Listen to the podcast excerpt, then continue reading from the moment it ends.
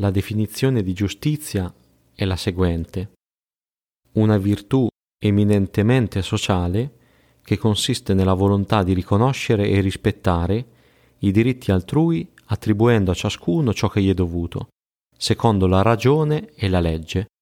Questa è la definizione di giustizia che troviamo nel vocabolario Treccani.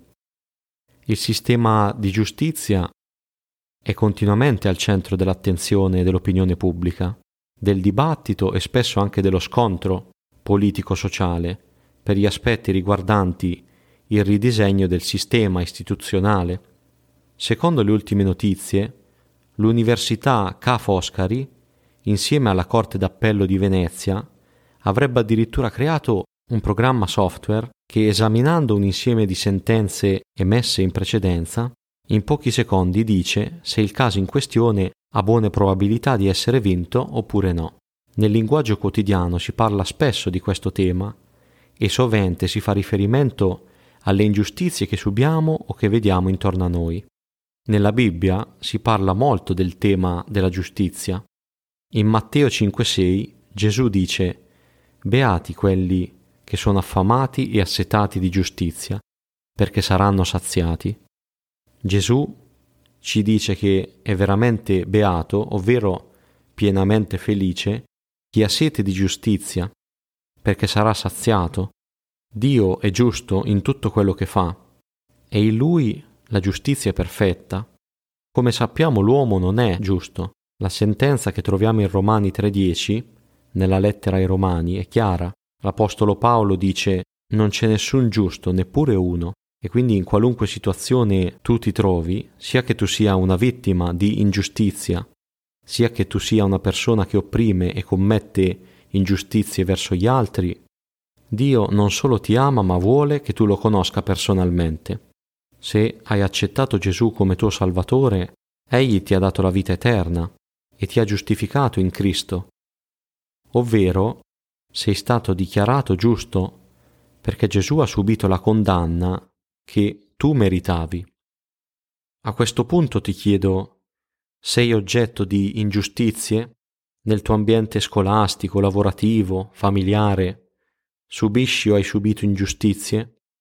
La scrittura ci dice che il Signore agisce con giustizia e difende tutti gli oppressi. Questo era il Salmo 103, il versetto 6.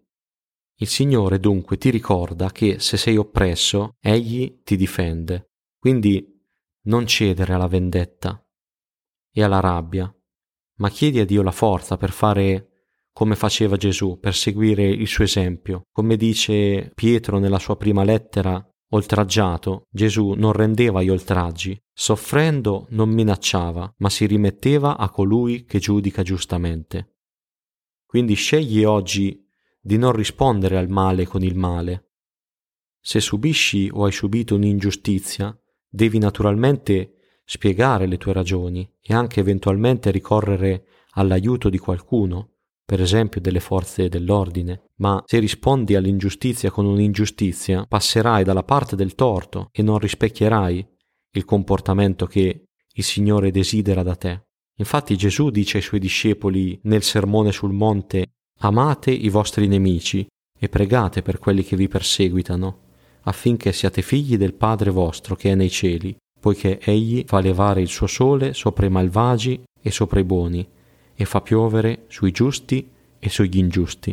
Quindi siamo chiamati dal Signore ad amare i nostri nemici e anche pregare addirittura per chi ci perseguita. Se abbiamo subito un'ingiustizia non siamo chiamati a fare vendetta, ma siamo chiamati ad amare anche quelle persone che ci hanno fatto un torto e ad avere fiducia, sapendo che il Signore è colui che ci fa giustizia, che il Signore è fedele e che difende gli oppressi. Siamo chiamati ad amare i nostri nemici, a pregare per quelli che ci perseguitano, perché dice Gesù che appunto siamo chiamati a imitare l'esempio del Padre Celeste, perché Egli fa levare il suo sole sopra i malvagi e anche sopra i buoni. Che Dio ci doni il suo aiuto e la sua guida attraverso lo Spirito Santo proprio per amare i nostri nemici e vivere la fede in Cristo quotidianamente, non rendendo male per male, ma amando i nostri nemici e pregando per chi ci perseguita o ci maltratta.